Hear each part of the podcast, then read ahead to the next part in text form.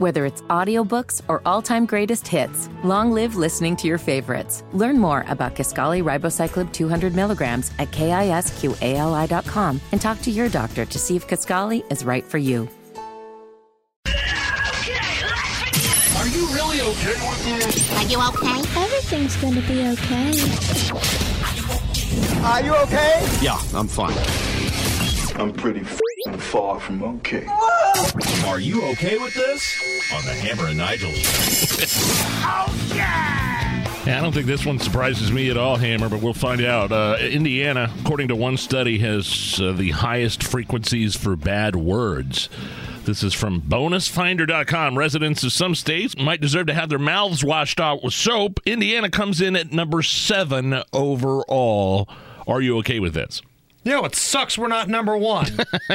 it's absolutely unacceptable. And unfortunately, with the passing of Bob Knight now, I think we're probably going to go down even further in the rankings here.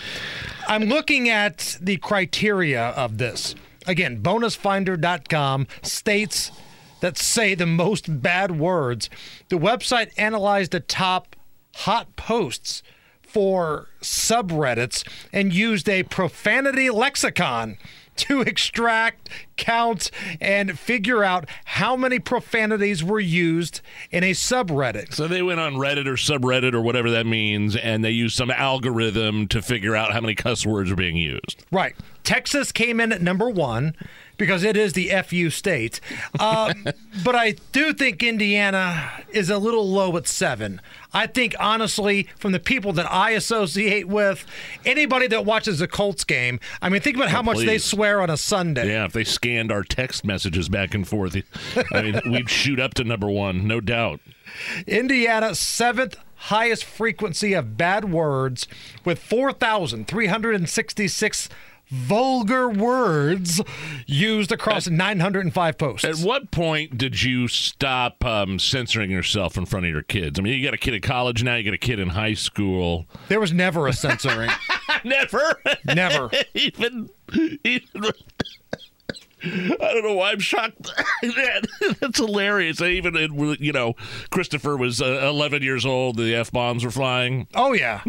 Oh, yeah. I mean, that's the way we communicate in our house. And look, things have turned out pretty well. I'm not judging. I just I thought that was funny.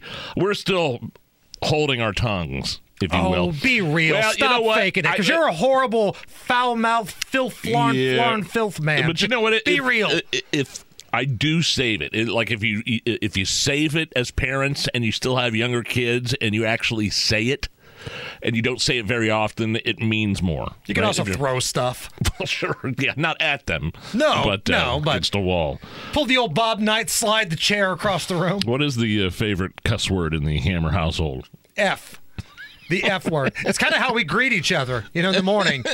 You know, one of them's getting in the shower. F you, buddy. Yeah, Middle finger. I mean, the, uh, the guy at the uh, when you went to vote, right? right. Really? Well, there's a difference between a friendly F you Sure. and a hostile F you. That Jared Evans guy, uh, his surrogate, was harassing you at the at the polling place, Big, right? fat, dumpy looking dude that looked like Sloth from the Goonies. Right. Fast food grease stains all over his shirt. And I can't tell if he was just ugly or if he had some sort of special need. Man, he was a mess. So I didn't want to get too hardcore on him.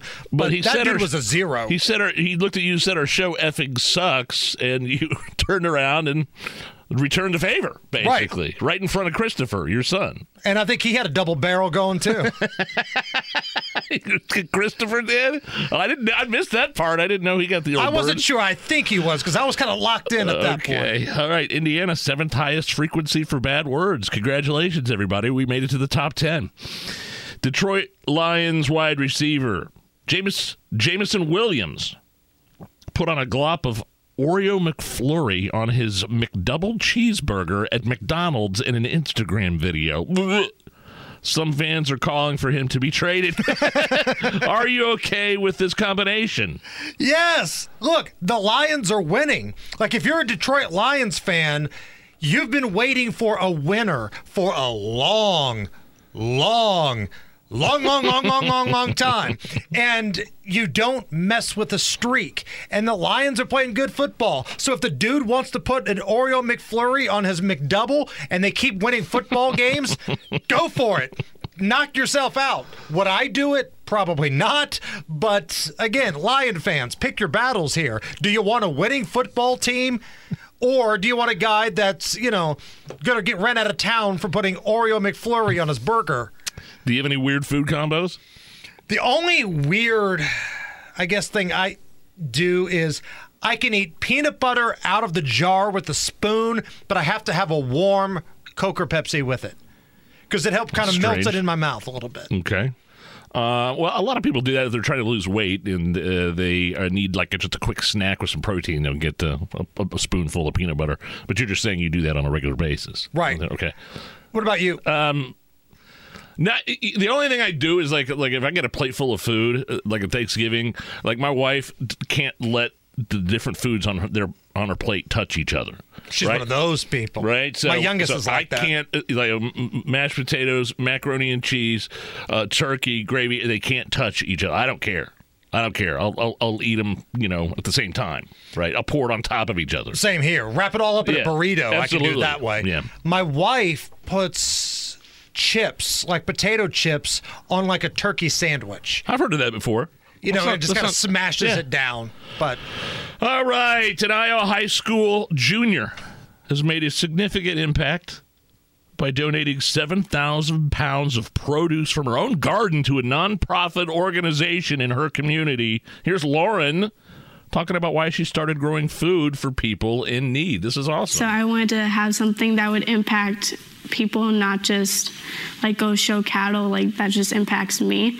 But then I want to impact community members. So I started, I'm like, what's something that I could do on my own that many people wouldn't have to help me with? Many people like help you out, but it makes more difference when you help other people out. That's what makes me most happy. A little bit of good news on the Hammer and Nigel show for once. Uh, restoring my faith in humanity, restoring my faith in young people. I'm assuming you're okay with this. yes, 100%. And I did a little research on this story because. I think this is fantastic. Okay. The uh, student in the school, again, it was a high school, a junior, I got a little help from the custodian. The custodian was the one that helped arrange delivering all the uh, pounds of produce to those in need. So for me, there's two heroes involved here. There's the student who had the presence of mind, and the janitor who decided to help out. Which brings us to great moments in janitor history. Didn't we do this already? This is an all new list, Nige. Really? Okay. How about Carl from the Breakfast Club? You guys think I'm just some untouchable peasant, sir? Peon, you know? Maybe so. But following a broom around after shitheads like you for the last eight years, I've learned a couple of things. I looked through your letters, looked through your lockers. I listened to your conversations. You don't know that, but I do. I am the eyes and ears of this institution, my friends. Great scene. Great moments in janitor history. How about when Joe Dirt in the movie Joe Dirt had to go clean up some vomit and there was an attractive teacher? Whoa. Hey, I'm Joe. Where's the throw up? Over there in the middle of the lunchroom. Yeah, I'll get that cleaned up lickety split. Speaking of lickety split, let's meet up later, see what's going on. I'm kidding, but seriously, let's hook up. I'm new in town, kind of lonely, looking for my parents. Yeah. Well, the puke pile's right over there. It's a pretty big pile of puke. So clean the puke. Okay. I forgot about that part. And lastly, great moments in janitor history. Groundskeeper Willie from The Simpsons. Uh, Brothers and sisters are natural enemies, like Englishmen and Scots, or Welshmen and Scots, or Japanese and Scots, or Scots and other Scots. Damn Scots! They ruined Scotland! Great moments in janitor history on the Hammer and Nigel show. We got time for one more? Let's do it. Uh, this is amazing. Major League Baseball just announced that the 2025 All Star Game will be held in Atlanta. Hmm. Now, two years ago, if my memory serves, they moved it from Atlanta to Denver. They moved the All Star Game because of uh, Georgia's election integrity laws. Are you okay with this? So I guess all of the Jim Crow allegations have been swept under the rug now, right? Listen, Rob Manfred is one of the worst people alive, the commissioner of Major League Baseball. He's the worst commissioner. He's a total loser. But this is the right decision here because Atlanta got screwed. And I wish he would put out another statement with just a middle finger on a fax and just sent it to Stacey Abrams and Joe Biden Yeah. because they both criticized Atlanta for their election laws, but then they won a few elections and everything's fine now. So good for Atlanta. I was kind of hoping Wrigley Field was going to get that All Star game. They were in the mix for it, but uh, anytime you can give a middle finger to Stacey Abrams and Joe Biden, you get my round of applause.